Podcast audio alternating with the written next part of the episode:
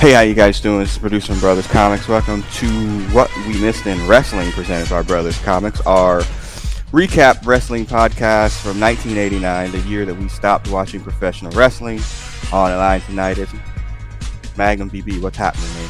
Hey, welcome back. Time to finish this up. Yep, finishing up the series, finishing out uh, the 80s, uh, really.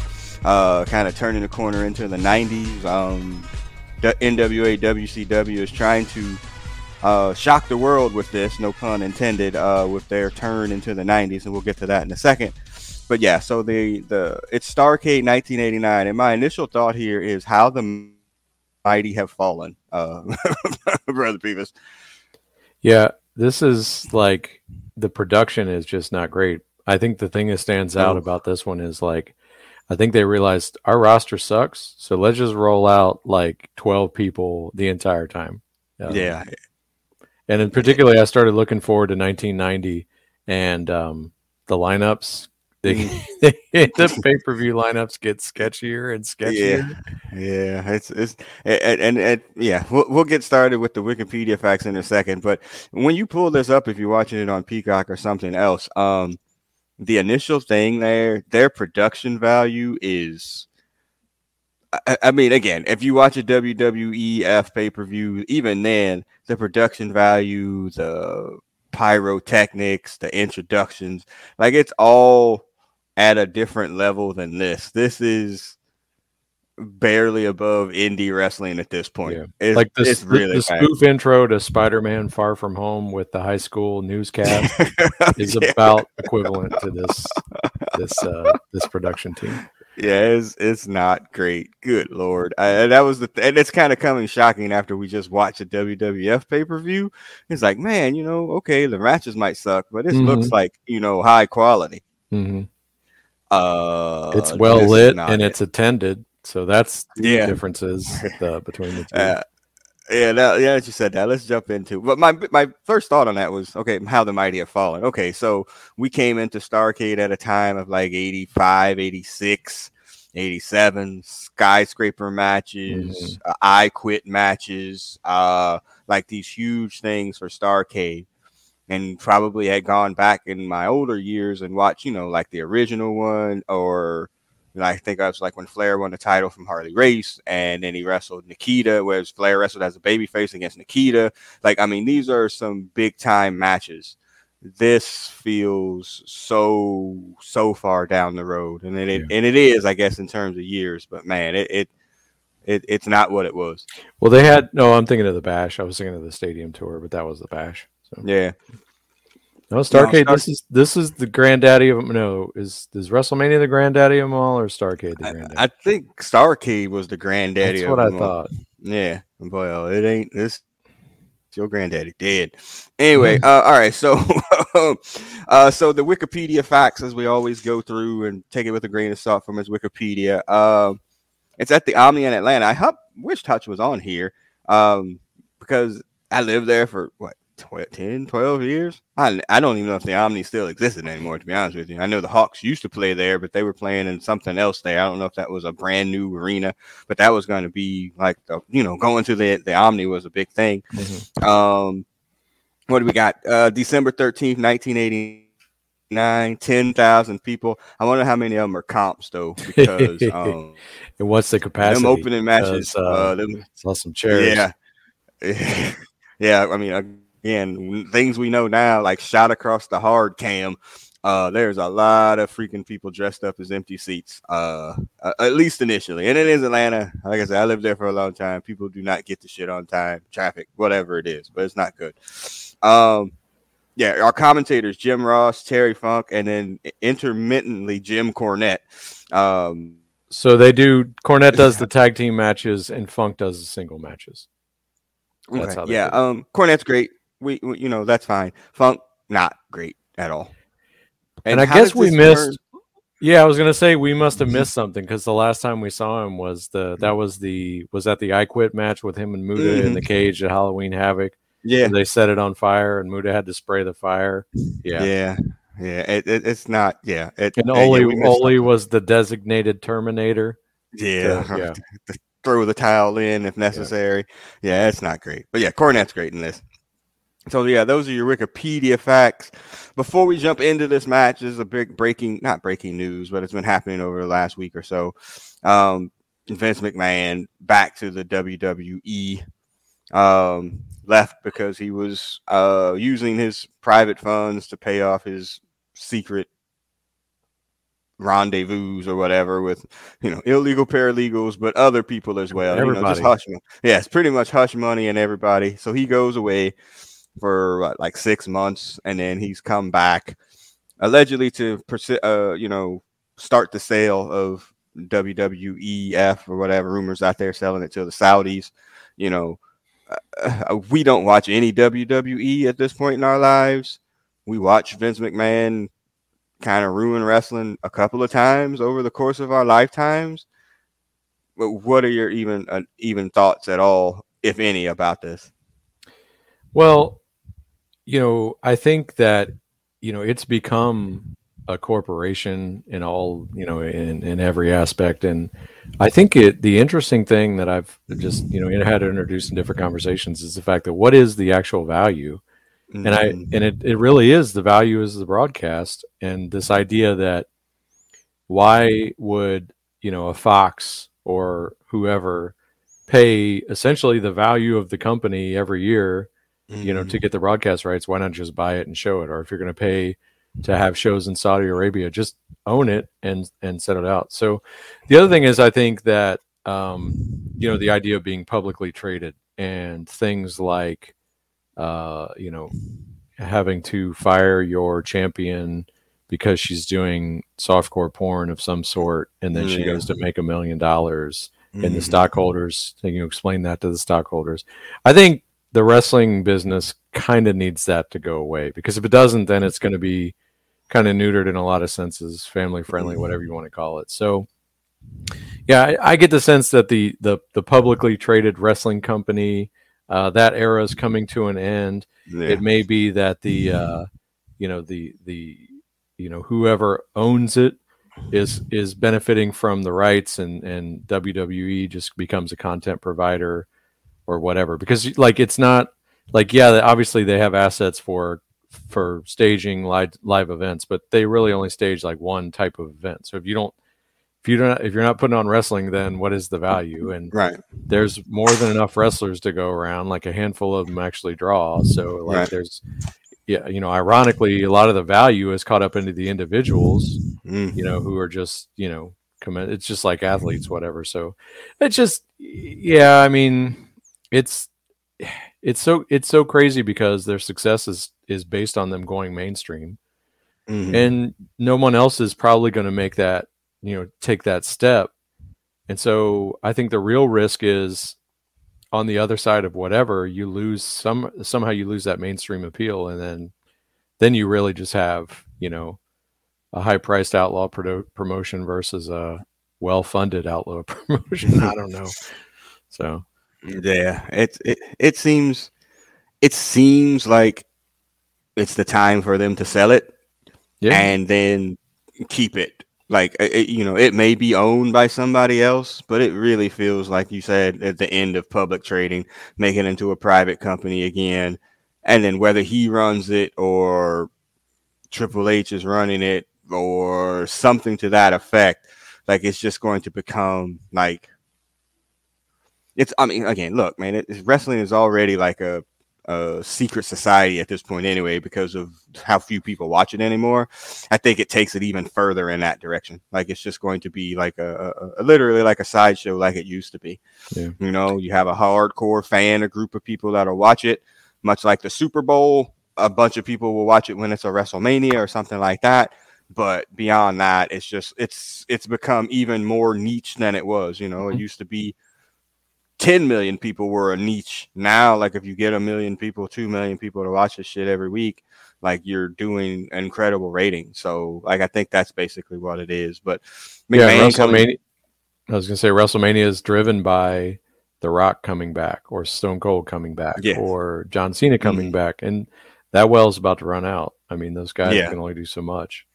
Yep. And, and, and I just think that, you know, like I said, I mean, he's ruined wrestling a couple of times, you know, mm. through what you call them shrewd business practices or dirty tricks.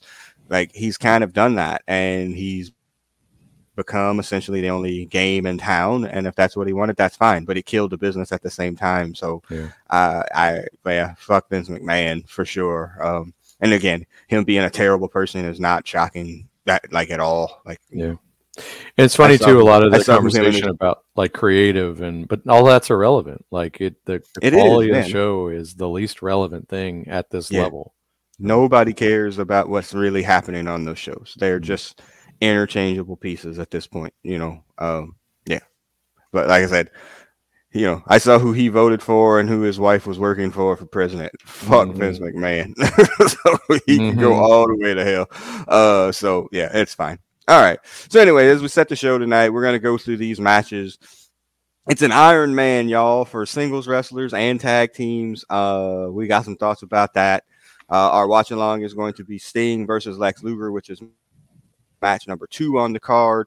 Um, and we'll go over a complicated point system that is wrestling calculus that uh, doing wrestling calculus on worked behavior on worked uh, matches with uh, fixed finishes is kind of funny. So anyway, all right. So yeah. So what do you think about the Iron Man concept? This everybody's wrestling, you know, each other. Yeah.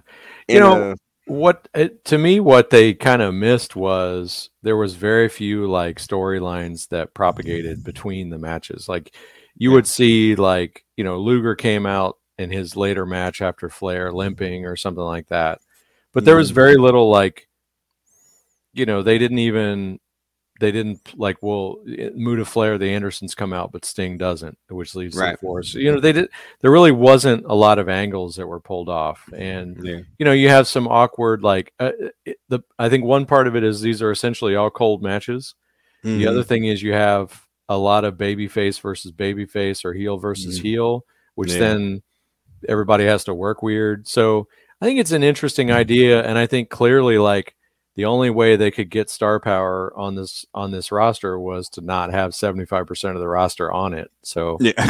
it's you know they talked about how it's innovative. It was def it's definitely different than everything else we watched over the course of this series. So i'll give them that.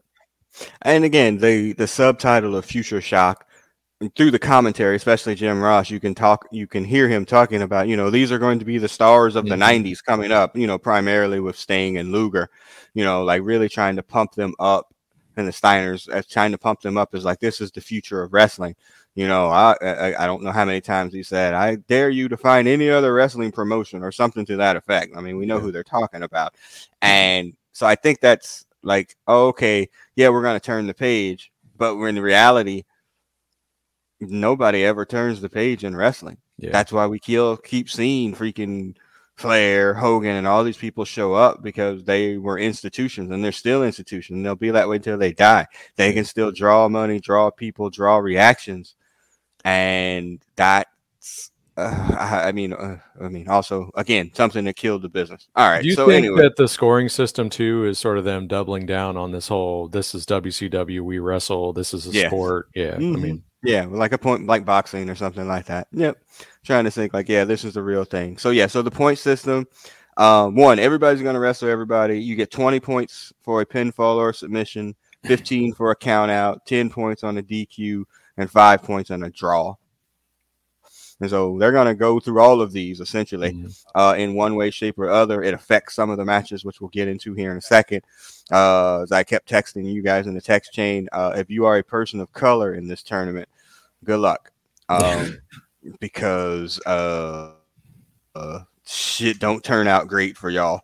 And it only happened, you know, you get I think what one dub, and that because it was, yeah, it was you know black, black on, black, on Samoan yeah, violence. Yeah. so I have a funny right. thing too is there's like just about half of the participants also wear face or face paint or masks. Yes. So I thought that was kind of funny too. Yeah, it's it's wild. And we get to the final, it's uh the tag final is probably one of the worst matches we watched in the course of this series too, but not mm. for the reasons that you think. All right, match number one, y'all, is Doom, Ron Simmons and Butch Reed, or excuse me, Doom one and Doom two at this point. Uh, or N word one, N word two, as they would prefer to call them. yes, exactly. Uh, versus the Steiners. Uh, my initial thoughts. Those uh, those Rick Steiner clotheslines, man. That's the best. ah, they're so freaking snug, and uh, man, he like leaps out of his shoes. God Almighty, they just look great. That's um, the one thing that has stood out to me. I forgot you because of what they become. Like Scott Steiner became kind of the signature character, and and Rick kind of faded in the background yeah. and was always in these sort of like mid card level feuds, usually half oh, comedy yeah. or something. But God, yeah. he was so over at this time. The dog face mm-hmm. gremlin and those clotheslines yep. were ridiculous. There's one spot where like I think Doom number one throws him into the ropes and he like runs to him and stops and power slams Doom number one. I'm like, I think that's supposed to go the other way. so he basically worked into a standing power slam out off of off of a rope, off getting shot yeah. off the ropes. I was cracking up. Oh yeah. Oh my gosh. Uh yeah, well, so you, there's that. You also forgot to mention uh I guess the skyscrapers are supposed to be on here. And yes, there was an injury yes. to an injury. I don't know if this was Sid an injury or if this was softball season or if this was the yeah. beginning of Sid's departure. Because then I think there's like the new skyscrapers or whatever. With yeah, I think this is him heading over to WWF on one of his mini runs over there too. Um, yeah. Uh, another note: woman, fine as hell. Mm-hmm. Uh, yeah, and then we you brought this up too, and I saw it as well. Nitron, their second uh, woman second, is Tyler Mane, who was Sabretooth in yeah. the original X Men movie in what's that, 1999, 2000 ish or so. So yeah, that was great. He I remember when he came out, I was like, they kept, you know, they kept saying he was a wrestler or whatever. I was like, for real? I don't really. yeah. hey, Nit- it's I, Nitron, y'all. Yeah, I think somewhere he teams up with Vinny Vegas, the bylass of Kevin Nash later that on. Sounds right. 90s. Are they? He might be. Is so, is he one of the Master Blasters or something like I that? I think something like that. Mm-hmm. Yeah, awful. God yeah. Almighty, WCW's in trouble at this point. Um, my other note is the power slams. Man, this it. You know, a lot, all the tag matches they're gonna look very similar or feel yes. similar because all the teams are huge. There's no contrast in styles. Yes. Everybody's power lines, clotheslines. Uh, that's pretty much it, you know, in punches. I There's wish they had put the dudes with attitudes in here for them to drop three falls instead of Doom. Instead of Doom. Yeah. They could have had the dudes in and then just, you know, the the Doom could have been the Samoan SWAT team role mm-hmm. and then the dudes could have been the Doom role. Yeah, it's bad. It, it, was just bad, and it's again, this is the the people of color uh, losing streak begins here. Uh, so Doom gets counted out. The Steiners win. They earn their twenty points. Uh, there's no point in trying to figure out that ten points, isn't it? Oh no, wait, yeah, I'm sorry, ten points. Yes, count out. Your calculus right. Yeah, Rick 15, Steiner 15, slides in like right just to beat the count because he's 15, crappy like that. Fifteen points for a count out. Oh, that's right. It's 10, 10 for DQ, DQ, and five for a draw. For, yeah, yeah, yeah. Okay. Yeah, the wrestling calculus. But yeah, I mean, the match is fine enough. There's nothing, you know, to write home about. It was just, you know, two brawling teams. You know, at least you got a faces and, uh, you know, versus some heels. But yeah. All right.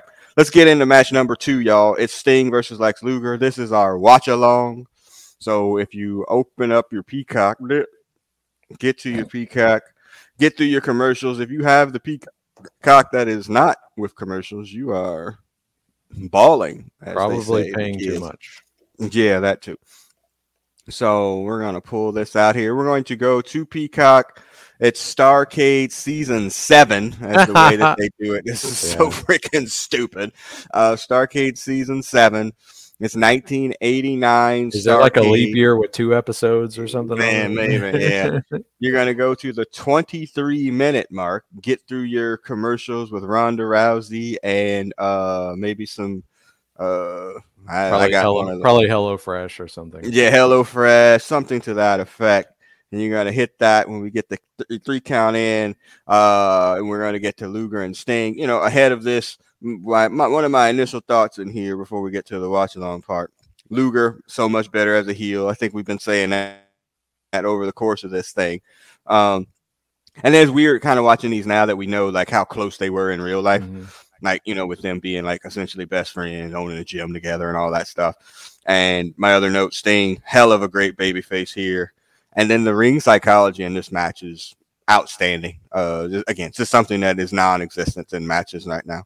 And then I don't remember Sting hulking up so much back in the day, but now it's super obvious. Well, he did it against Iron Sheik for real. Like yeah, Iron Sheik got 14 seconds of offense, and then he hulked up and went through the finisher and pinned him. I'm sorry, uh, former WWF champion Iron Sheik. There you go. And then, and then uh and then we definitely get a dusty finish here, even though he's in oh. WWF right now. this is a super dusty finish. Yeah. All right. So load up your Peacock, get to 23 minutes. We'll give you a second to do that. And all right, so on the three, two, one count, just count it down. Three, two, one, and press play. And here we go. There's a stinger that was my boy back in high school, man. Yeah, and I'm looking forward to if we carry this forward, like getting more into the '90s era Sting and just seeing like what his run is, particularly once Flair is gone, which we've still got Flair for I think another year and a half or so. But yeah, the the thing that struck me uh, at the start of this match is once Luger gets in and seeing Luger and Sting in the ring, like damn, like it, these guys in WWF, like this could have been the Warrior. Just take the Warrior Rick Rude matches and put mm. these two on right. that stage, or even just take out the Warrior and put in Sting, and just God, they could they could have been huge. And obviously, I know Lex Luger went there, but like Lex Luger babyface, I don't think works. But the, then this is like chicken shit heel Lex Luger too, which is yeah. I kind of don't understand that because yeah, because he's huge. Yeah, like yeah. I mean, but this kind of I guess this would kind of lead more into like his kind of narcissist angle or whatever. But mm. he's so they if if I recall correctly, he was babyface, lost the belt on a screw job to Michael Hayes. Mm-hmm. The next time we saw him, he had the belt back, but he was a heel. And yep. then he was like a super chicken shit heel against Ricky Steamboat coming off the Flair match and now he's still mm-hmm. the champion and, and chicken shit heel. But yeah, like this yeah. scene, like the two of them squared off. I was like, damn, like put this in a WWF show, and they, God, they could have made money out of these guys. Yeah, I mean, and and again, we we keep saying this as this keeps coming on. Luger so much better than we remembered. Oh, yeah. Um, like he, you know, it just uh, the stingers Yale there. Um, that's great. Um, it, it, he's so much better better than what we remembered or people shitting on him later in life. Like, dude is as especially as a heel, he's really, really good. He's playing up to the crowd to the utmost here, and he gives Sting essentially everything to make yeah. him look good, you know, as right the baby face. He's powdered, but Sting chases him down, yep. punch him all the way to the ring. Yep. I mean, this is this is good stuff. Okay, and so I was doing some uh, math, which is dangerous for me. Well, I was doing some math when I was watching this. It was primarily for the Flair and uh and Sting match, was the final. Spoiler alert. So Sting is no spring chicken here. Yeah, he's like thirty five. Like is he? Yeah, he's no, he's yeah. I guess he is because he's like sixty now. Yeah, 10, 30. Yeah, yeah. Yeah, well, yeah. he, I mean, he got in late, right? He was just a musclehead that they found mm-hmm. in UWF and like what is he like five years in the business but at this point? Yeah, it's not that long. Oh, high school. Oh, but I mean, oh, there you go. Nice. Yeah. So also the thing that I noticed is Luger's signature bump is the like completely flat legs go flying bump. That they're like that. Like he yeah. takes that everywhere all the time. Like he gets one on the floor. Like oh, look at that flop. Nice. That's, That's Flair esque. That's, That's, a great flop. You don't give yeah. Luger credit for a flop like that. Like his no. selling. Yeah. You could question whether he should be selling against Sting. Yeah, but like he's he's good. And when we get to the Flair Luger match, I have some thoughts. But yeah,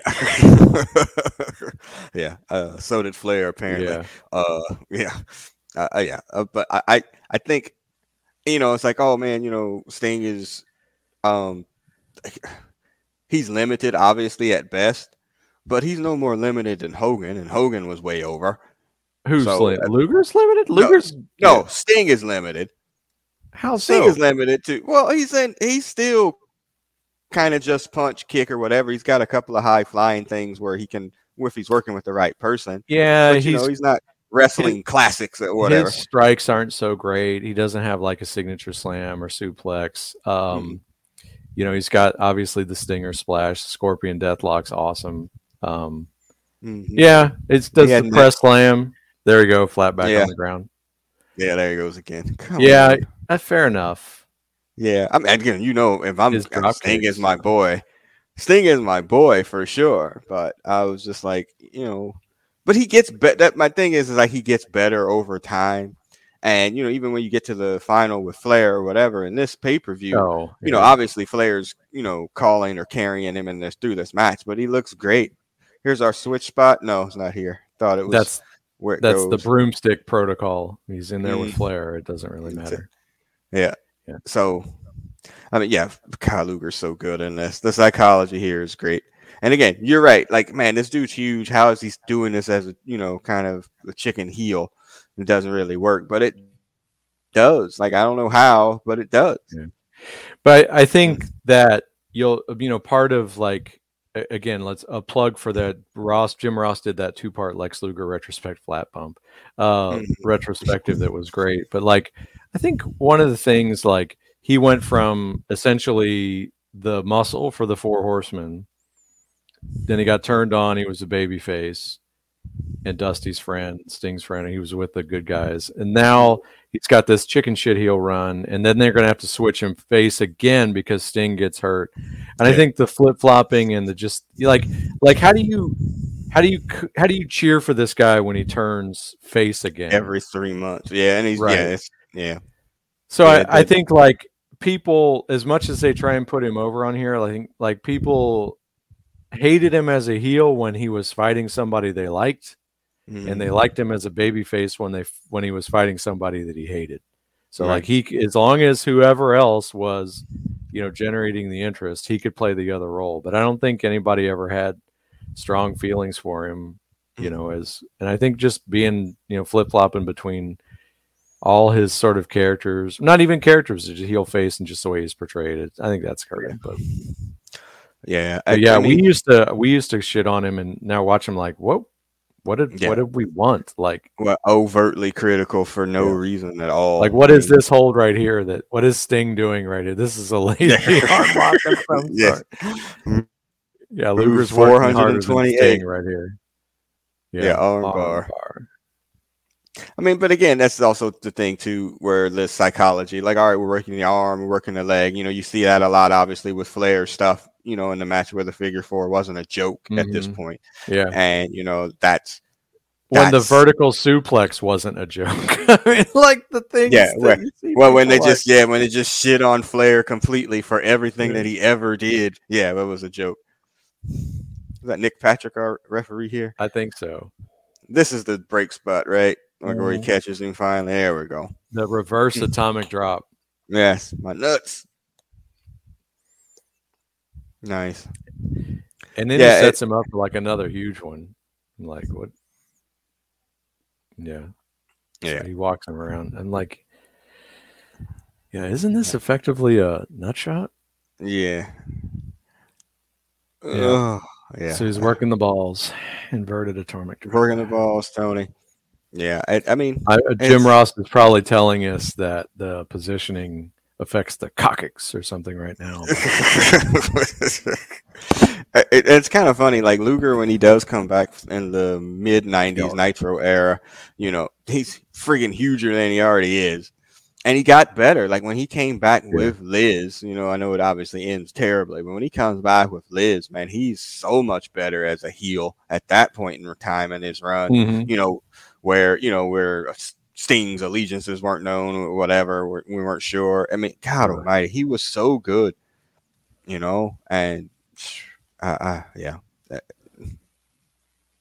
yeah, it, it, you know, again, there's at least a, a, sense of realism to this, where you get the selling from like the baby faces, and you're gonna get this magical comeback here later on. Like it's just that's just it doesn't exist anymore. Like it might it doesn't exist. I mean, I don't watch WWE, but it doesn't exist in AEW. It was probably one of the most. It, it, it, every time I wind up forcing myself to tweet about AEW, it's it would be better if there were baby faces and heels. I could probably oh, deal yeah. with all the flipping and all that shit if there were like clearly defined heels and baby faces. The thing that cracks me up the most about AEW is when they have like a an Iron Man match or best two out of three falls. I'm like, you have to you have to shoot someone with a shotgun to pin them. Yeah. So how are you going to pin them twice in one match? Yeah, exactly. Yeah, that's fine. Look, look at Luger, man. He's way across the ring here. Oh, double yeah. axe handle. Double axe handle. Yeah, the other thing too is like the 15 minute time limit is cool because then they actually, you know, yeah. they don't have to stall, and they they and they they do make a point of that with Flair and the way he works and all that. But yeah, um, yeah, they have to get in and get in, get out, and it's a pretty simple formula. Sting, mm-hmm. shine up the baby face, fuck yep. him, get heat. Yep come back, a comeback, go to the yep. finish. yeah, I mean, it's it's worked that way for hundreds of years apparently. Until now, it just yeah. doesn't work. So, uh, look where they at now. Yeah, there he is in his red sweater.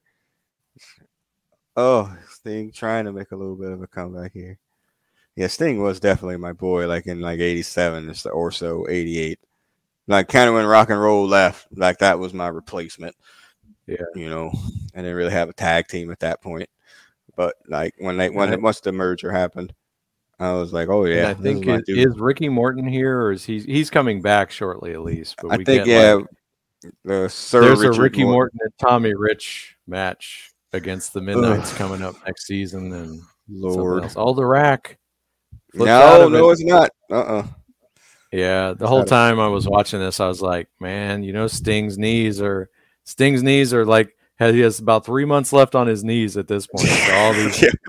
all these falls, I'm like, oh, uh, yeah, no, Stinger, no. I thought you were gonna say, Dillinger, don't put him off the cage. Yeah, I thought you were gonna say, uh, put it in a rack. By how many times we used to put your cats in the torture rack? like, oh, don't do it. He's got him up. No animals. No animals were. Uh oh. Yeah, right. Oh, he's he is hulking up. He's hulking up. Yeah, it's bad. His hulk up against Flair that. is great. I know we're getting ahead of yeah. ourselves, but yes, he starts shrugging off the chops. It's great. Yep. There's another Luger's signature bump. but at least he's selling. I mean, yeah. again, a dude his size. I mean, we're gonna get to that actually when we get to this tag match with the Road Warriors here too. Uh, that's uh, the funny thing. Let's. Yeah, I'm gonna look talk about. Yeah, we'll save for it. Here what we go. That? Oh yeah, the yeah. he runs. running choke. Yeah, he runs. He runs across the ring, comes over, stops, and chokes him. he felt Luger was ready to move on him. He stopped right there wisely. He nice. yeah, that that was the call.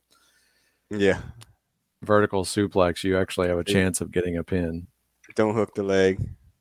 And we're gonna roll into our dusty finish here. As we get out of the ring, uh, things get a little bit goofy. Yep.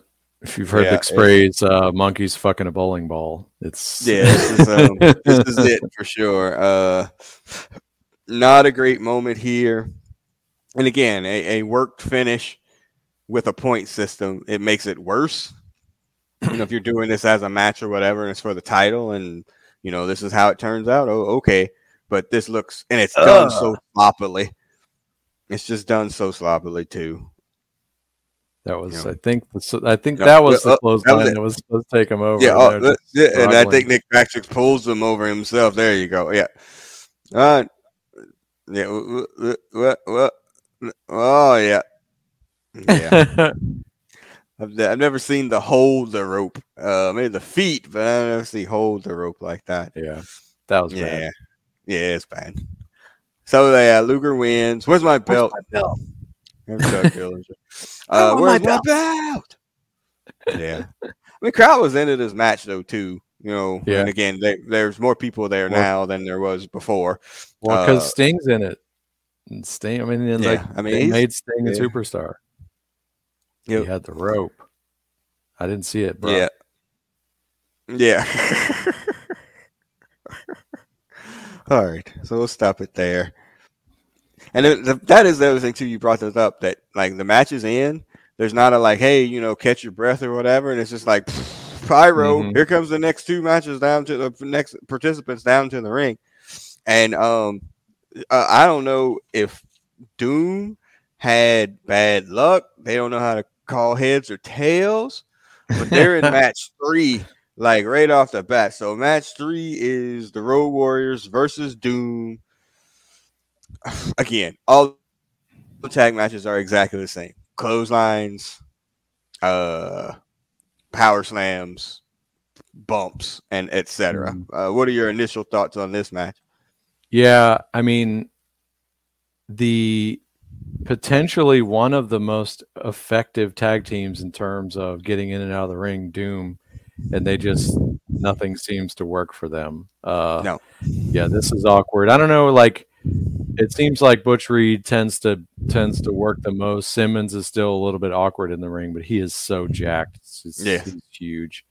So yeah, this was this is kind of weird. the The thing I'm come to understand is like maybe a steady diet of the Road Warriors uh, crushing jobbers was better than actually having to see them like work wrestle matches yeah. with finishes and angles and selling and everything else.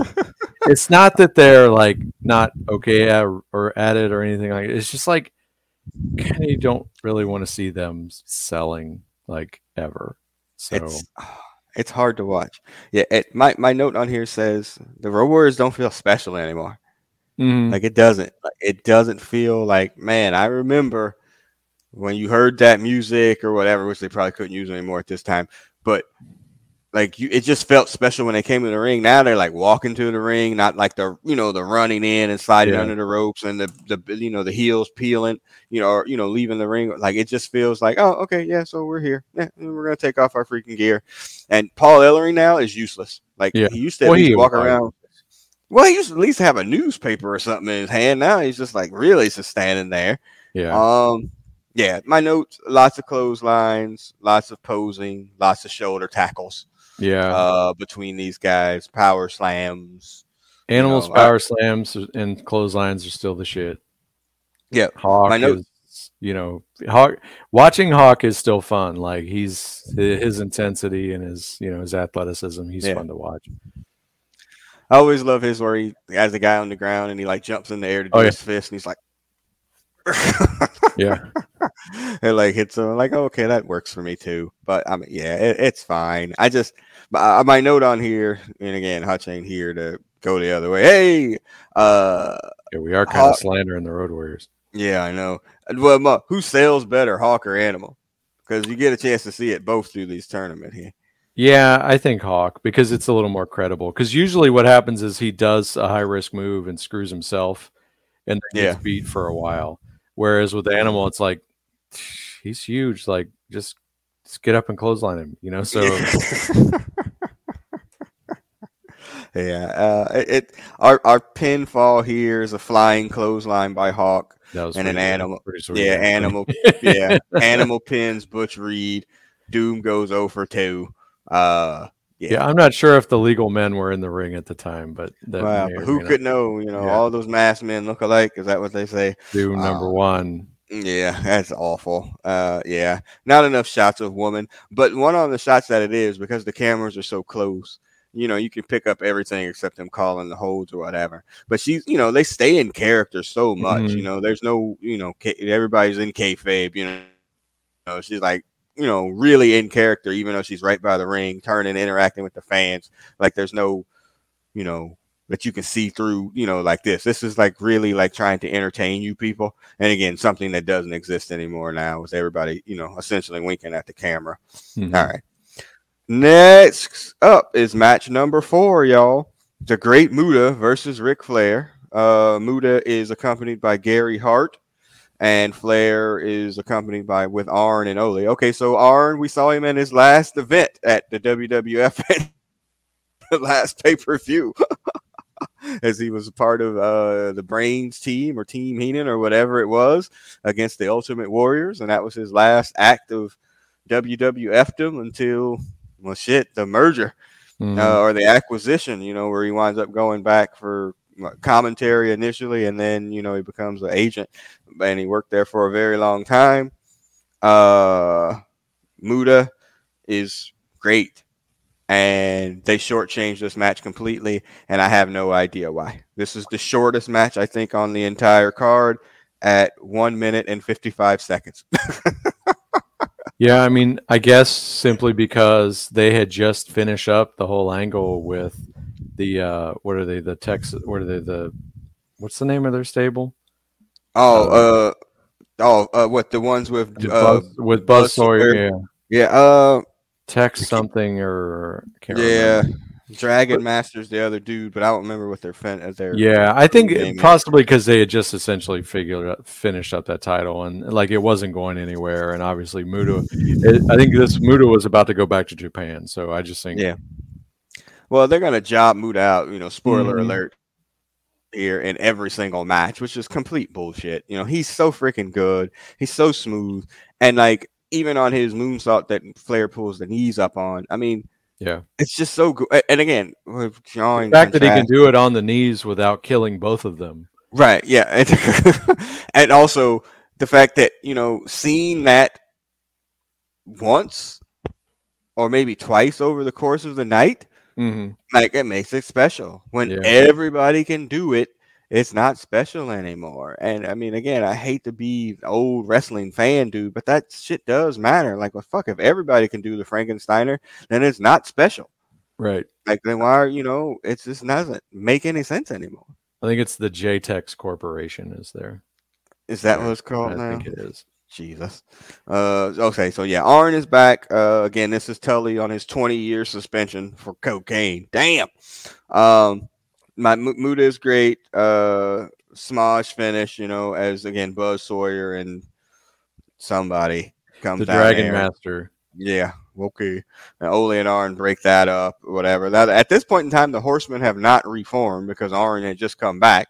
They were supposed to reform with Tully, but that didn't happen. Well, it's coming. Spoiler alert. Yeah, spoiler alert. Well, the original four horsemen were supposed Mm, to yeah. reunite. Uh yeah, so they fought off on Anderson, moonsault to the knees, Flair with the pin, inside cradles. Once again, not a lot of finishers here, y'all. hmm You know, like there's not a lot of finishers. You're gonna see a lot of cradles and those types of things to get those finishers. But yeah, people of color 0 for 3. That's all I'm saying. we're, we're counting Muta as a person of color, even though he's got on the white face paint. Yeah, 0 for 3. That's fine. All right. Uh what's this? Match number four. No, that was four. Match number five, y'all. The Steiners versus the Road Warriors. Okay, so this was I thought would be the match that we might pick for the watch alone. Uh because man, this is it. This is uh you know after rock and roll man. This is it like for like holy crap these are like Mhm. probably the two best tag teams for me like up until whenever till shit for me till probably harlem heat. So i'm like oh okay these guys are great. You know it's the mutual respect match baby faces versus baby faces you know high fives and you know good lucks and blah blah blah blah blah. And i'm like man this is a really good match except that it looks exactly like the other matches that we've seen all night because all the teams are exactly the same. Tell me I'm wrong. No, and you know, I I don't think that part of it sunk in until we started talking about it. But you're right; these are all power tag teams. Um, and you know, the they even asked like, "Why isn't the Midnight Express in this?" And I can't remember what the answer was, but you, the answer was they were just they were going away from them. You know, the dudes obviously didn't get over. The Rock and Roll Express is at least half on a milk carton at this time. Mhm. The Fantastics did a short run, so like they're very clearly trying to go away from them. And then I think the the Road Warriors are getting close to being done here, and so they've Yes. got this whole like the Steiner brothers are the champion, and they're trying to make them the team of the future. But Mhm. you you know you Future can't shock. just, you can't shortchange the Road Warriors. So yeah, this was on paper, pound for pound, whatever sports analogy you would want to put on it. this was probably what you were looking forward to, but the Yeah. execution was uh and the funniest thing to me was like the uh Rick Steiner like breaking up the pinfalls. He would just Mhm. like come in and break it up and then walk then like out. turn around and Yeah. walk back. Like Yeah. you, you're not supposed to hurt your friends or whatever. It was just like it was it was awkward. Yeah, it, it's it, uh, and again, these guys are at their primes here Mhm. too. This is not like you know, I mean, the Warriors are probably on the closer to the end of their prime, but these are still the fucking Road Warriors here. So is then, Sting yeah. older than the Road Warriors? Is that what I don't think so. I don't think so. You might have to do the math on that. Like I said, I Sting and Flair in that final. Flair is like 40 something. Yeah. And Sting is like 34 or 35. So, you know, it's just like, man, you know, Flair's going to wrestle for a very long time after that. Uh, Sting is one year older than Animal would have been. Yeah. Yeah. Exactly. Sting born in 59 and Yep. Animal 60. Yep. So, I mean, I mean, again, that's you know mid thirties for wrestling. Mhm. That's your prime for sure. Yeah. Yeah.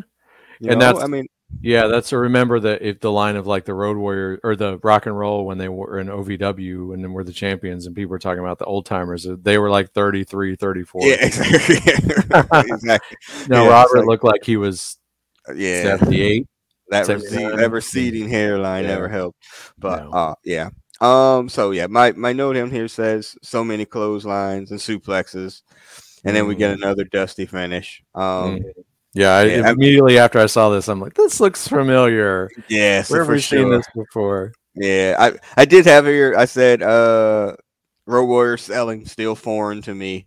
Mhm. Uh, Scott pins on Animal. Uh, on the bridge uh suplex back, but whose shoulder is up on the one side? And again, a way to keep. I mean, okay, think getting your way back machine for the mid '80s. There, you ever see? Remember seeing the Road Warriors lose a match via pinfall?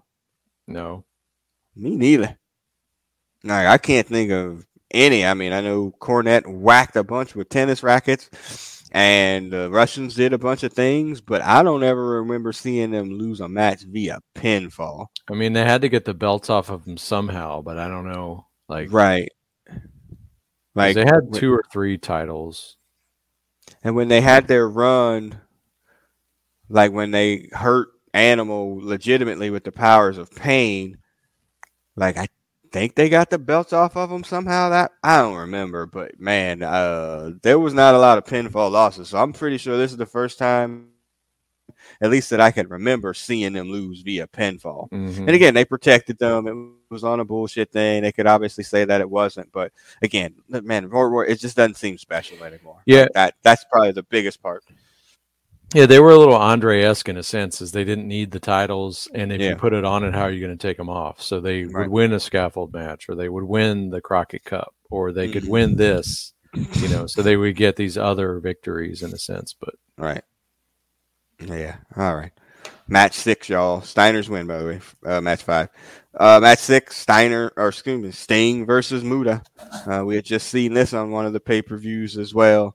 Uh, talk about two dudes that work really well together. mm, Uh, really good feud as well. Again, Muta just. I, I mean, I think this is just one of those things. He's so good, it just makes everybody uh whatever. Uh, if Jim Ross could really stop calling him Pearl of the Orient, though. yeah, Yeah, I could have really not seen that. And I think there was something like, you know, he's hitting him with those American punches. I'm Yeah. like, come on, y'all. This yeah, is a little jingoism. Yeah, y'all don't really need to do that, but I think that you thought that you did. Uh yeah, again, my my note, Muta is great. Just- I mean, that's it. Like I just I I uh I I, I he's just great. That's all And- it is. and really a great matchup for Sting. Um, Yeah. because he's you know similar size, but just a completely different technique, and yeah, just a good combination. Yeah, I mean, and Um, the bridge grounded double chicken wing. Um, Wikipedia is telling that. that movie's so good. yeah, he's got it locked in. I don't know how much more he could take. Yeah, it's great. Uh, yeah. Uh, jeez. And again, my my note: Muta's moonsault, a work of art. Yeah. it is. Like, I mean, and again, even when he doesn't land it and he lands on his feet, yeah, like it's just perfect. Like, you know, and it's right to the next move. There's no stumble. I'm like, who are Yeah. you, freaking Simone Biles? Nigga? Like, what the fuck? I mean, like, God Almighty, just keep going. Like, it doesn't really stop. Uh, Yeah. So yeah, I just, yeah. Uh, my other note here says, uh, you know, I really like the fact that they don't have Sting wrestling as a heel, like as a you know as a babyface heel. You know, like he's Oh, yeah. legitimately like a, a babyface. He doesn't cut corners to cheat to win or whatever. I mean, he punches, of course, everybody punches, but he doesn't do like those Hogan s things where he's about to Oh. face the company and allow him to just cheat all over Hogan, eye poke, back rake. Uh, always fuck somebody in a battle royal. Yeah. Yes, the I worst. Mean, the worst. I'm like, man, like Sting is like a legitimate baby face. Jogging um, two by four behind the rest. Yeah. Believe he's what we call a white meat baby face. Yes, that's exactly it. Uh, so yeah, I said my note says the psychology in this match also very good as well. Yeah. The drop kick, uh, the drop. So Muta's on the corner and Sting drop kicks him while he's on the corner and superplexes him for the pin. It was great. Yeah, yeah. I mean, I, I mean a great finish, and you know, again, we didn't see a Stinger. I don't think he even Stinger splashed him. I think he saved that for Flair's mm-hmm. match. Didn't see the Stinger splash. No Scorpion. Like a wrestling match ends on a wrestling move and a wrestling hold, that's how it should be in whichever match this is. So yeah, but Muta goes and drops another match. This is ridiculous. Uh, uh, what you brought it up to? Does, I don't think Luger gets a torture rack in this.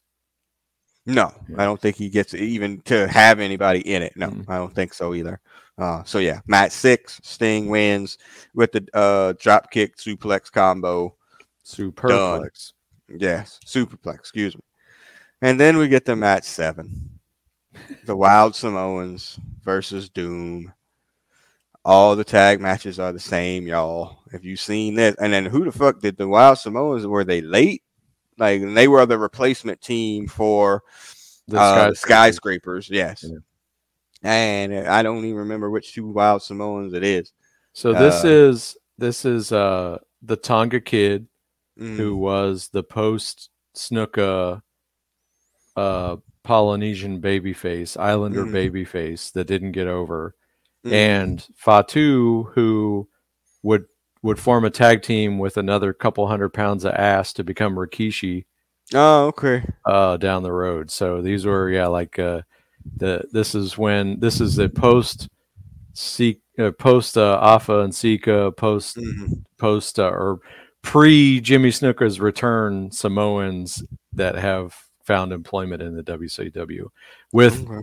with the big kahuna look like a broke ass yeah. Lou Albano. yeah. Was it Oliver Humperdink? Yeah, Oliver Humperdink, aka yeah. the, the, big kahuna. Yeah. Yeah, God almighty. Yeah, and I, and he speaks to them throughout this in a simulated uh, Samoan language, I, which that, I, I have to feel is racist and insulting. Yeah, I'm sure I'm, not, I'm no expert. Yeah, but yeah, I'm sure it is. Uh, I, I didn't do an uh, RIP check, but there's no way Oliver Humperdink is still with us. Oh, um, when we cannot let this match go by without commentating commenting on the headbutt versus headbutt count. Yes, exactly. As you know, uh, people of color have mm. incredibly hard heads and are known for delivering headbutts. Yes. So, yeah. Uh, uh, Oliver Humperdink. There's no way yeah, he's still with us. Yeah, no. Okay, I was about to say, yeah, there's just not a chance. And again, you also have this as two heel teams fighting each other. So it, it appeared to me that the Wild Samoans were trying to work as the baby faces, so make the black guys the bad guys, which is fine. But it appeared that they were trying to do the babyface part. But again, it all the matches are the same. Lots of headbutts, shoulder tackles, power slams, shoulder tackles. power slams. Is this the match where there was weave all over the, the ring? yes, that it came out. yeah. Yes, yeah. they like, yeah. No, no, that's against the Steiners. Well, I th- I think it became part of the match in the Steiners, but th- I think I noticed the weave in, in this. Oh god, well, so. yeah, that's terrible. Yeah, um, yeah. It, this is the second worst match on the card, only because of Flair and Muta's uh whatever. But mm. now this is not a good match. Doom loses again, uh, a headbutt by accident. Oops. Um, yeah. Uh, Doom goes 0 and 3.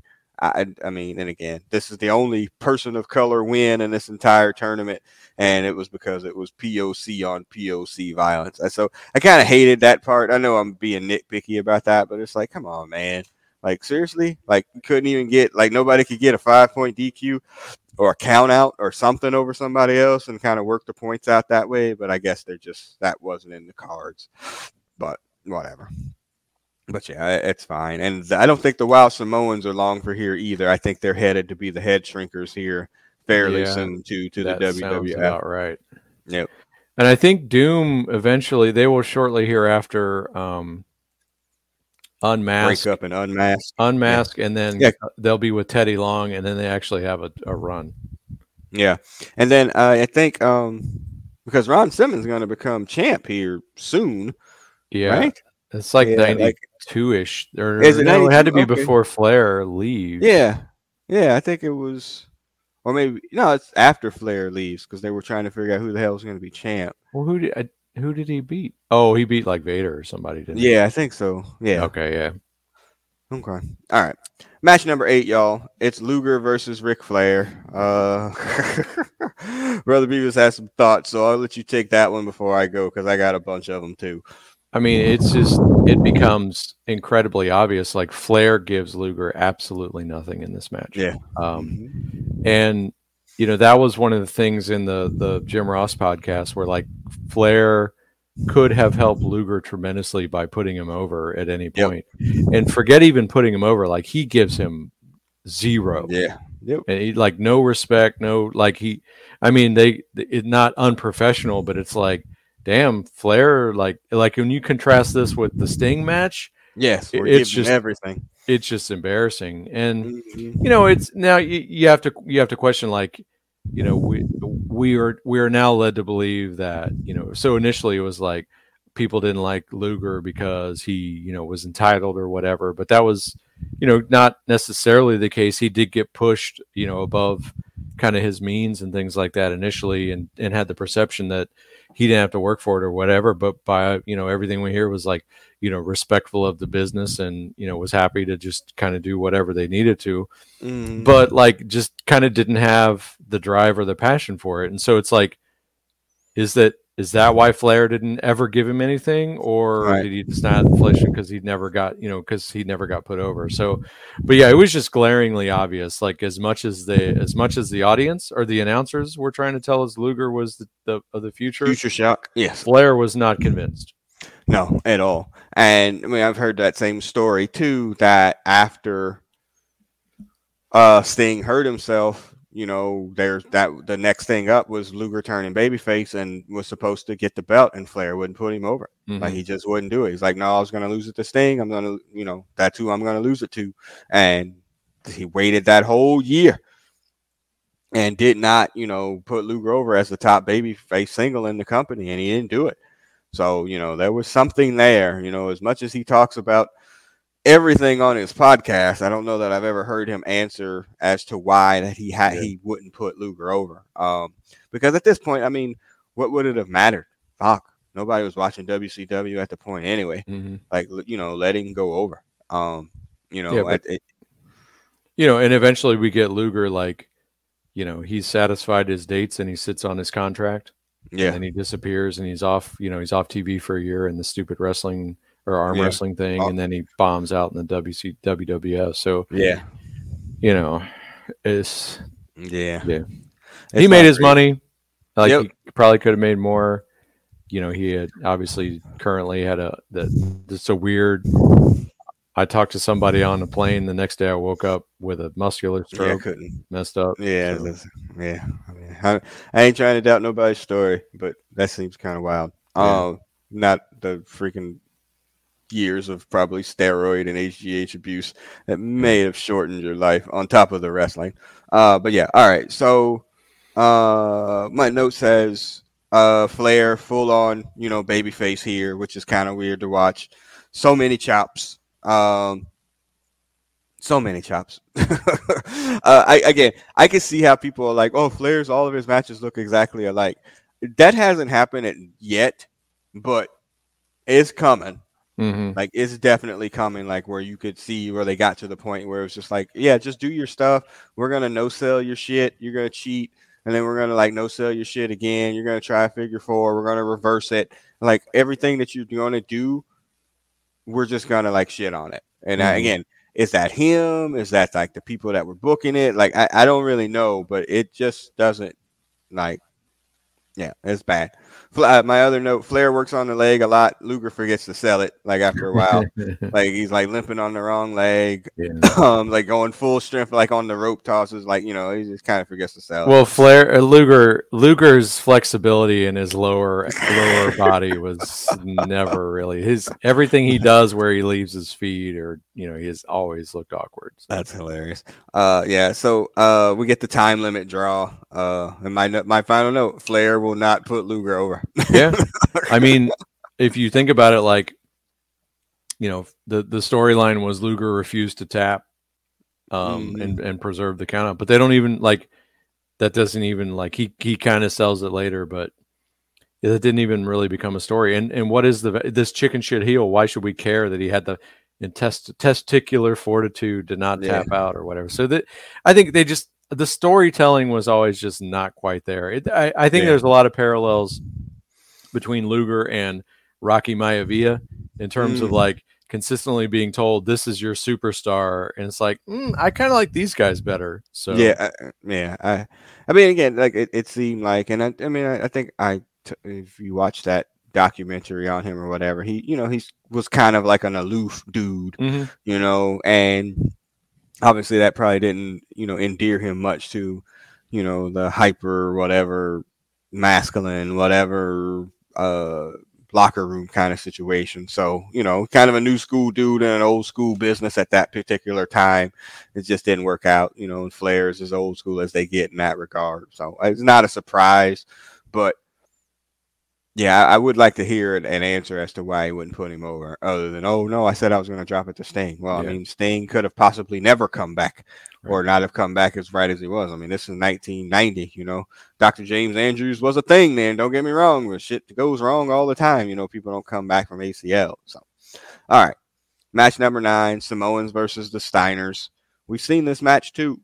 I think this was this. I, I think this might have been the best match, best tag team match of the mm-hmm. slate because I think you have a much clearer like, um, you know, face versus heel setup, pretty even match. Scott Scotty gets beat up for almost all of it. We finally get the Frankensteiner. Finally, out of nowhere too. And Rick, we get Rick Steiner loses it, and just comes in and just close clothesline this shit out of everybody.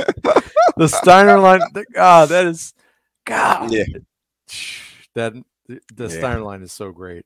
Yeah, he's just. I, but again, I, I used to always I used to always be so hyped for the animal left-handed clothesline, but now that yeah, Steiner eh, line, like, yeah. eat my armpit and all of my upper yeah, chest just, and my arm too. Yeah, and it's like that leap like he does, right? Thing, yeah. It's like, whoo, and then he just, oh my god, like he's so man. Again, it's. I, I think is it my note here. I don't know where it comes up again. It has to be here. Yeah, it, it does here. Okay, so it says Frankensteiner. How did you feel about Big Papa Pump? Like when he finally became like a single but he became like he was so freaking big at that yeah. time, like literally. He so he lost all of the things that made him special in the ring, but right. he became much more of a personality on the mic. So, mm-hmm. um, I you know I lament, you know what you know I would have probably rather seen a continued run for the Steiners, you know, like a Road Warrior esque run for the Steiners as a tag team, right? Than than what we got. In particular, because I think in a lot of ways it was at the expense of Rick. Yeah. Now that I'm reliving this, I'm like, God, he was yeah. like he was you know, like Rick Steiner, he would have he would have been a joke. Did I guess they did go to the they went to the WF. He would have been a joke in, yeah. especially as a, as a single in the yeah. WWF. But for this for the WCW, he is great. Um, yep. Um, so no, I it was a trade off between he became a character and the you know that he was just such a unique performer because like you know you have Sting who was a big guy but had some agility but but Scott was beyond that and we saw the Steiner the Frankensteiner were like what what's happening yeah, yeah so I, I just I just never like I was like all right I, I, he's a single now. He's so freaking huge. You can't yeah. do anything. Like yeah. all he could do is clothesline and power slams. Ben flex. Like Yeah, and flex. I you like the chainmail thing on his head, but Yeah, beyond that, so but and his promos were nonsensical. Like Yeah, he was just were. scream and spit. Like it just didn't make any sense. I was just like, man, like what happened to Frankensteiner dude? Like Mhm. you, I didn't understand. Like, oh, I'm doing Superstar Billy Graham, but worse. Okay, yeah, I, I, okay. the Steiner Uh, so yeah. recliner was okay. I mean, that was a, that was a solid finish. Yeah. Yeah, it, it kind of was the Yeah. camel clutch. Yep. Um. So yeah, uh, DQ win. Uh, Yeah, I, and I forgot about over the top rope as a DQ Yeah. for whatever reason. yeah. This is this is Jim Herd, but this is before uh the UWF guy gets in charge. Bill Watts. yeah, but for all the ridiculous rules, I believe.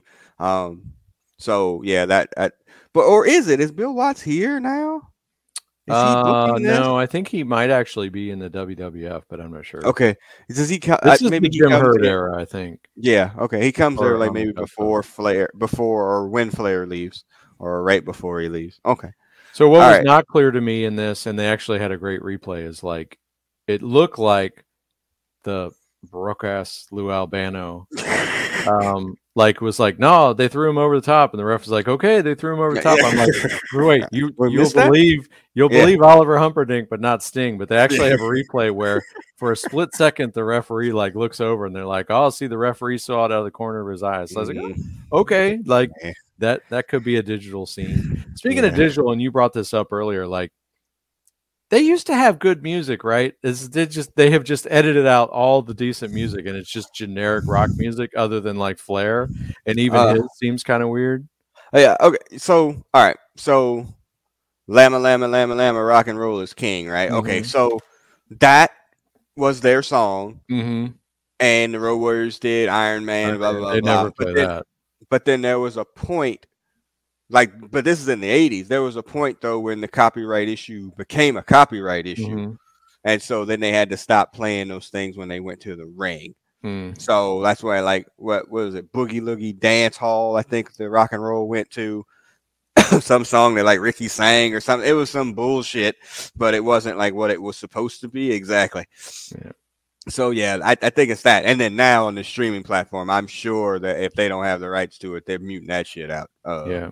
they do not want to pay whatever it would cost to have that on. Because Flair kind of has mu- his music, but um, yes, not. but it doesn't quite sound right. But I think that one might be in like the public domain by now. Yeah, that's what's that the Thus- 2001 thus, Space thus Odyssey. spoke Zarathustra or whatever. Yeah, well, yeah, mm. all right.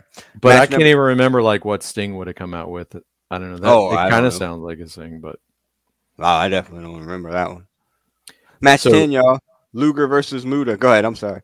uh, I was gonna say like next. Like the only Yeah, good part of this match is we finally get the green mist. That, Yeah, is that's it. Yep, it's This just it. The miss.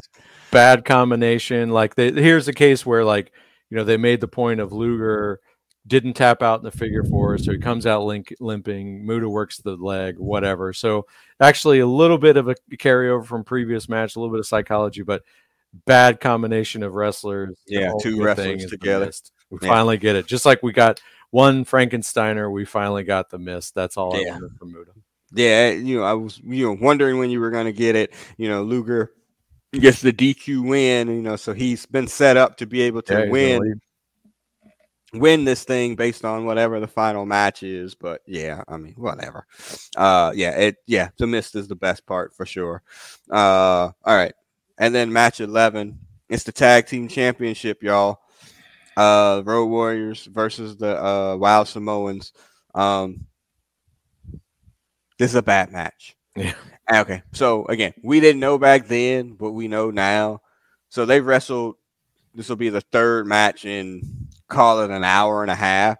Mm. Uh, they the Road Warriors are what they call blowed up. uh, uh, they are some tired dogs, man. Uh, moves are it's so botchy everywhere. Like moves can't be completed or they're half-assed. I mean, those dudes are tired, man.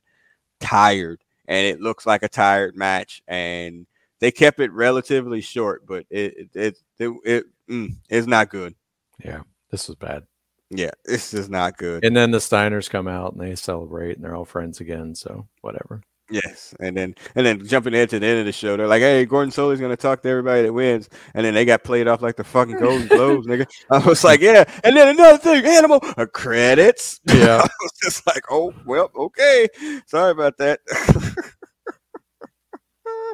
Paul Ellering still useless. Yeah. Off. I, I just, I mean, I, I you, I, I don't know. He used to have something to say or to do. Well, it felt like he, he was, you know, he was a he was. There you can see pictures of him. He was bodybuilder, wrestler, had his own career, Yeah. but by now he's just their business business manager. yeah, literally have him yeah, by ringside. Yeah, But I don't remember him ever really doing anything other than, like you said, he had the the the newspaper, newspaper the rolled Wall up. Street Journal, I guess. Yes, thank God. Whatever. Uh, yeah. So the pin is uh, a bad clothesline Yeah. by Hawk. Uh, it's just not But good. essentially the same finish as against Yes. Doom because it's a Yeah. top rope clothesline is just not out. It was better when it was foiling the pile driver, uh, but we Mhm. never got like the Doomsday device. They just got Well, they tried it with uh, Scott. That that was the clothesline when he had uh, Scott Steiner up, yeah. and he gave the clothesline, but then the shoulder pin thing. So yeah, awful. Yeah. So they win the Crockett Cup Starrcade Future Shock, which is kind of funny though too. Okay, so the Steiners, I would imagine, are at least a couple of years probably younger than the Road Warriors at this point. I would say, and definitely Scott. Hmm. Like, wouldn't your future be the Steiners? But that's the thing though, is like you the Road Warriors are protected. I mean, if Yeah. they're if you're not going to put them over, they're going to go to Japan and make Yeah. as much or more money and get put over there. Yeah. So that was the threat. Is like they that was what Paul Ellering did for him. He continually maneuvered them into spots where they were they were either you either keep us strong or I don't know what it said like that. That's not what I'm saying, but like they were able to, you know, kind of command their spot. But I think because you knew they weren't they wouldn't necessarily be there forever, and if you put the belt on him, you had to take it off. Mm. This is what you give them. You give them Crockett. You give them this. You give them Mm. scaffold match win. You know, you give them War game. no titles. Yeah, war games. You Mhm. give them. You don't give them titles, but you give them signature victories in these uh, unique events. So Mm, Okay. Yeah, I, I don't know. It's just, and again, both of them will be gone within the next Mhm. two years, I believe. Uh, so yeah, uh, not good. All right, the last match uh, for the singles championship of this bit, it's Sting versus Flair. It's a classic, y'all. it I I, I, I- it's it ended Nitro. It Yeah. was the first. Was it the first Clash of the Champions where they Uh, wrestled that forty-five minute match? Certainly the most significant clash of the champions. Yes, I mean where you know f- what made Sting that night for Mhm. sure, made him as a as a single star. A- a- It's it's it's classic. Like and like Yeah. I said, this is where I was. It looks at my like notes. Clash 10 is coming up, so it certainly wasn't the first one. Okay, so this is but this is it, y'all. This is this is WCW at this particular time till Flair leaves, and then it still becomes a part of WCW when they come back when we get into the Nitro era too. Yeah. like it's just something. It's you know it's comfortable shoes, man. But it works so well together. Yeah, but like here, here it becomes so glaring. Like, look at Flair Sting and look at Flair Luger, and look at what mm-hmm. Flair could have done Right. and didn't. Right. So yeah. That was Yeah, he- th- that's the kind of messed up part. The other thing that was amusing to me was like Flair goes through like a whole sequence of like inside cradle, backslide, whatever, whatever. I'm like, damn, Flair had like pin attempt on everything. Three, six, eight, nine, ten, ropes, 11, six, five, like yeah, I, uh, my note says Flair carries him, and that's for sure. yeah. Uh, it's it's just you know he carries him, but this match is so good. Like Yeah. it looks so much like matches that we will see in the future, yeah. but it doesn't really get that old. And again, because at this point in time, Flair was still a considered a credible heel at this Right. point, even though he's working as a sort of as a baby face in here. Yeah, Flair, you know, his he was l- less chicken shit at this point. Like he would still beg off from time to time, but Mhm. like Flair was still, you know, really put over strong more often than not. Yeah. And uh the chops, Mhm. chops. Yeah, so shots. Yeah, I mean, and, and, and uh, but again, that also became something later on too. That that's all he would do, Mm-hmm. you know. And then the wrestlers would start no selling that too. It's just like, man, he's Yeah. just not strong. But again, like you look at this, and if you watch the documentary on Peacock or whatever, he's forty something here, motherfucker.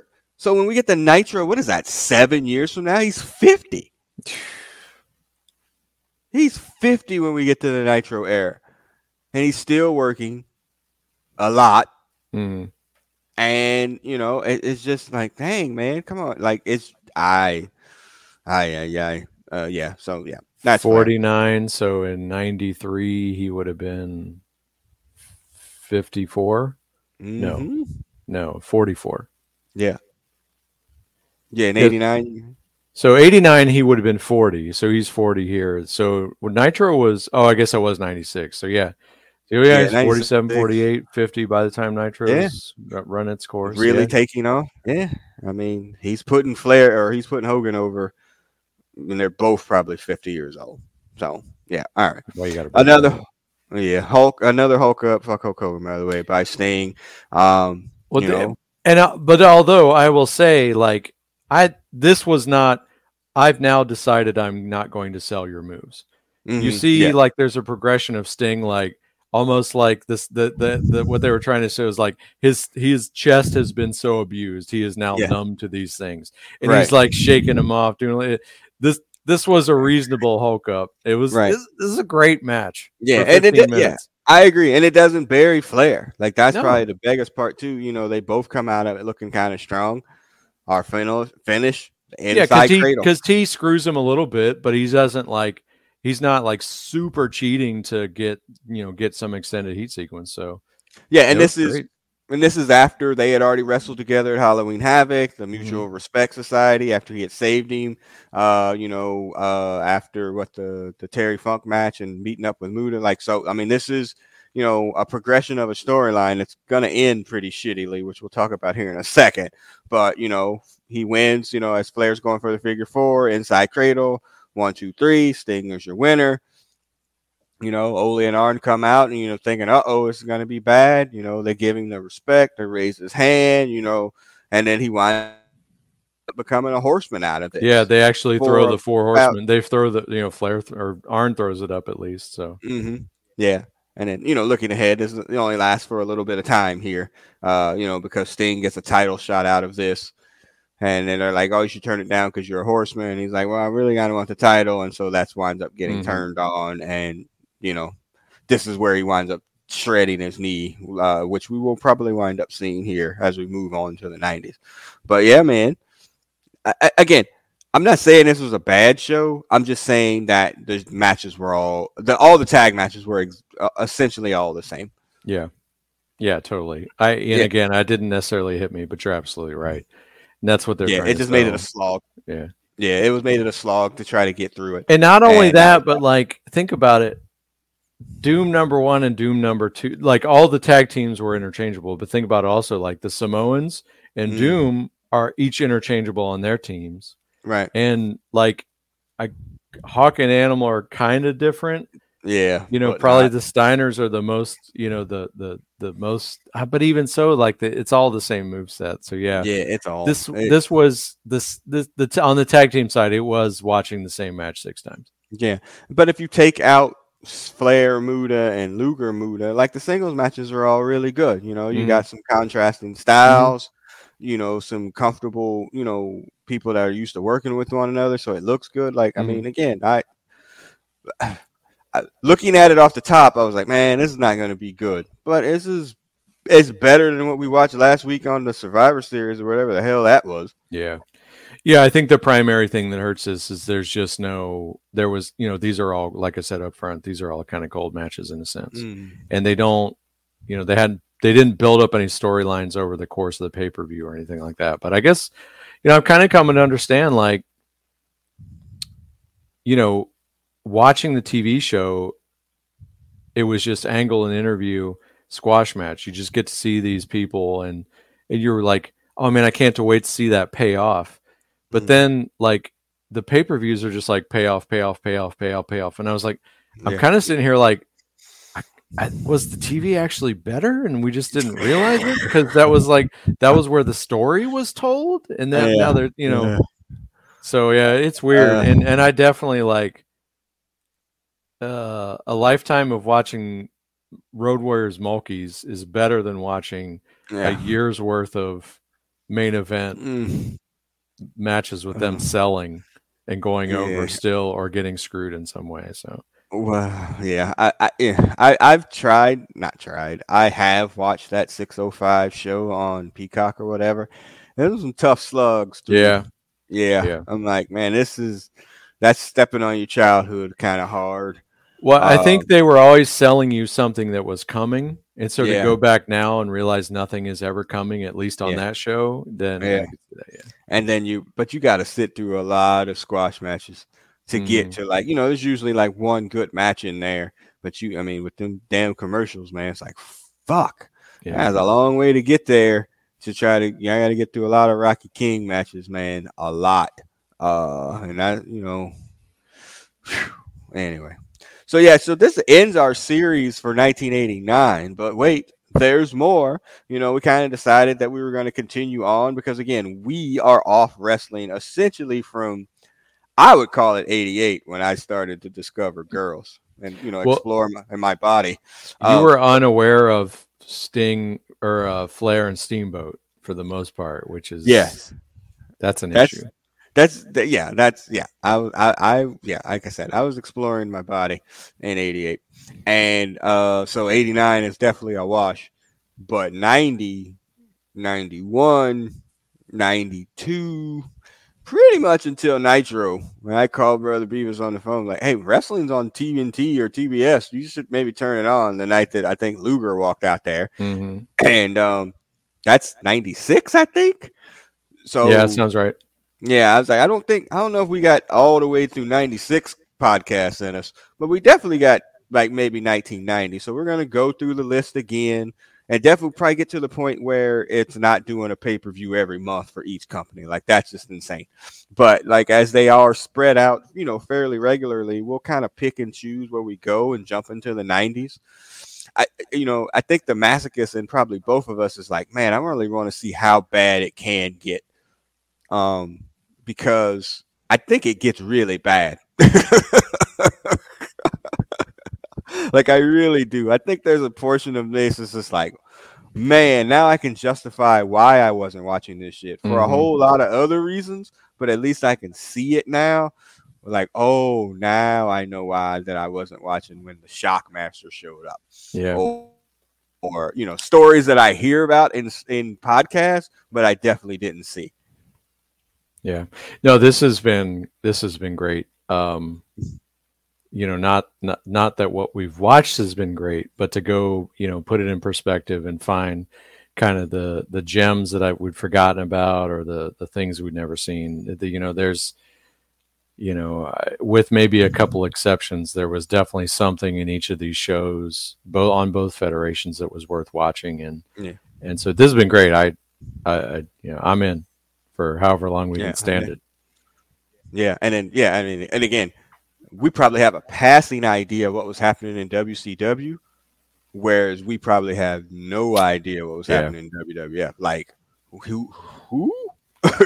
Wait, he was there too. Well, I, the other thing too is like uh Warrior doesn't beat Hogan till WrestleMania six, I think, and we just did WrestleMania three. Yeah. So we have three more years of Hogan in various forms ahead of us. So sorry, Yikes. Macho Man. Yeah, and I think they were only doing they're probably at six pay per views a year at that point, probably I would say. So we're gonna keep going as far as we can uh till it just gets to the point where we're just gagged.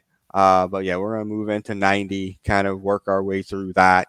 You know, if you're a listener of this podcast or maybe the other ones, we're gonna take time off from wrestling and jump back into comics here. Uh, so we got an event for the X Men coming up, so that's kind of where we're headed now for the next a few weeks.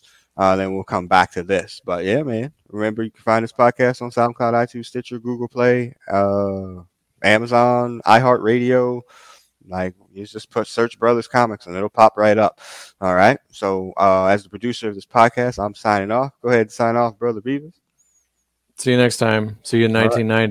1990. You God Almighty. Uh, that, that's why we got to get Hutch back on here. Like I, I, he's my brother. I have no idea where the fuck he was in 1990. Not a clue. I have no idea where that man was. So it might sure have been was, Doom number two. Yeah, that's true. When did Cool Ranch Doritos come out? Anyway, all right. So we'll see you guys in a, in a few weeks when we'll be into 1990 with what we missed in wrestling. Peace, everybody. See you.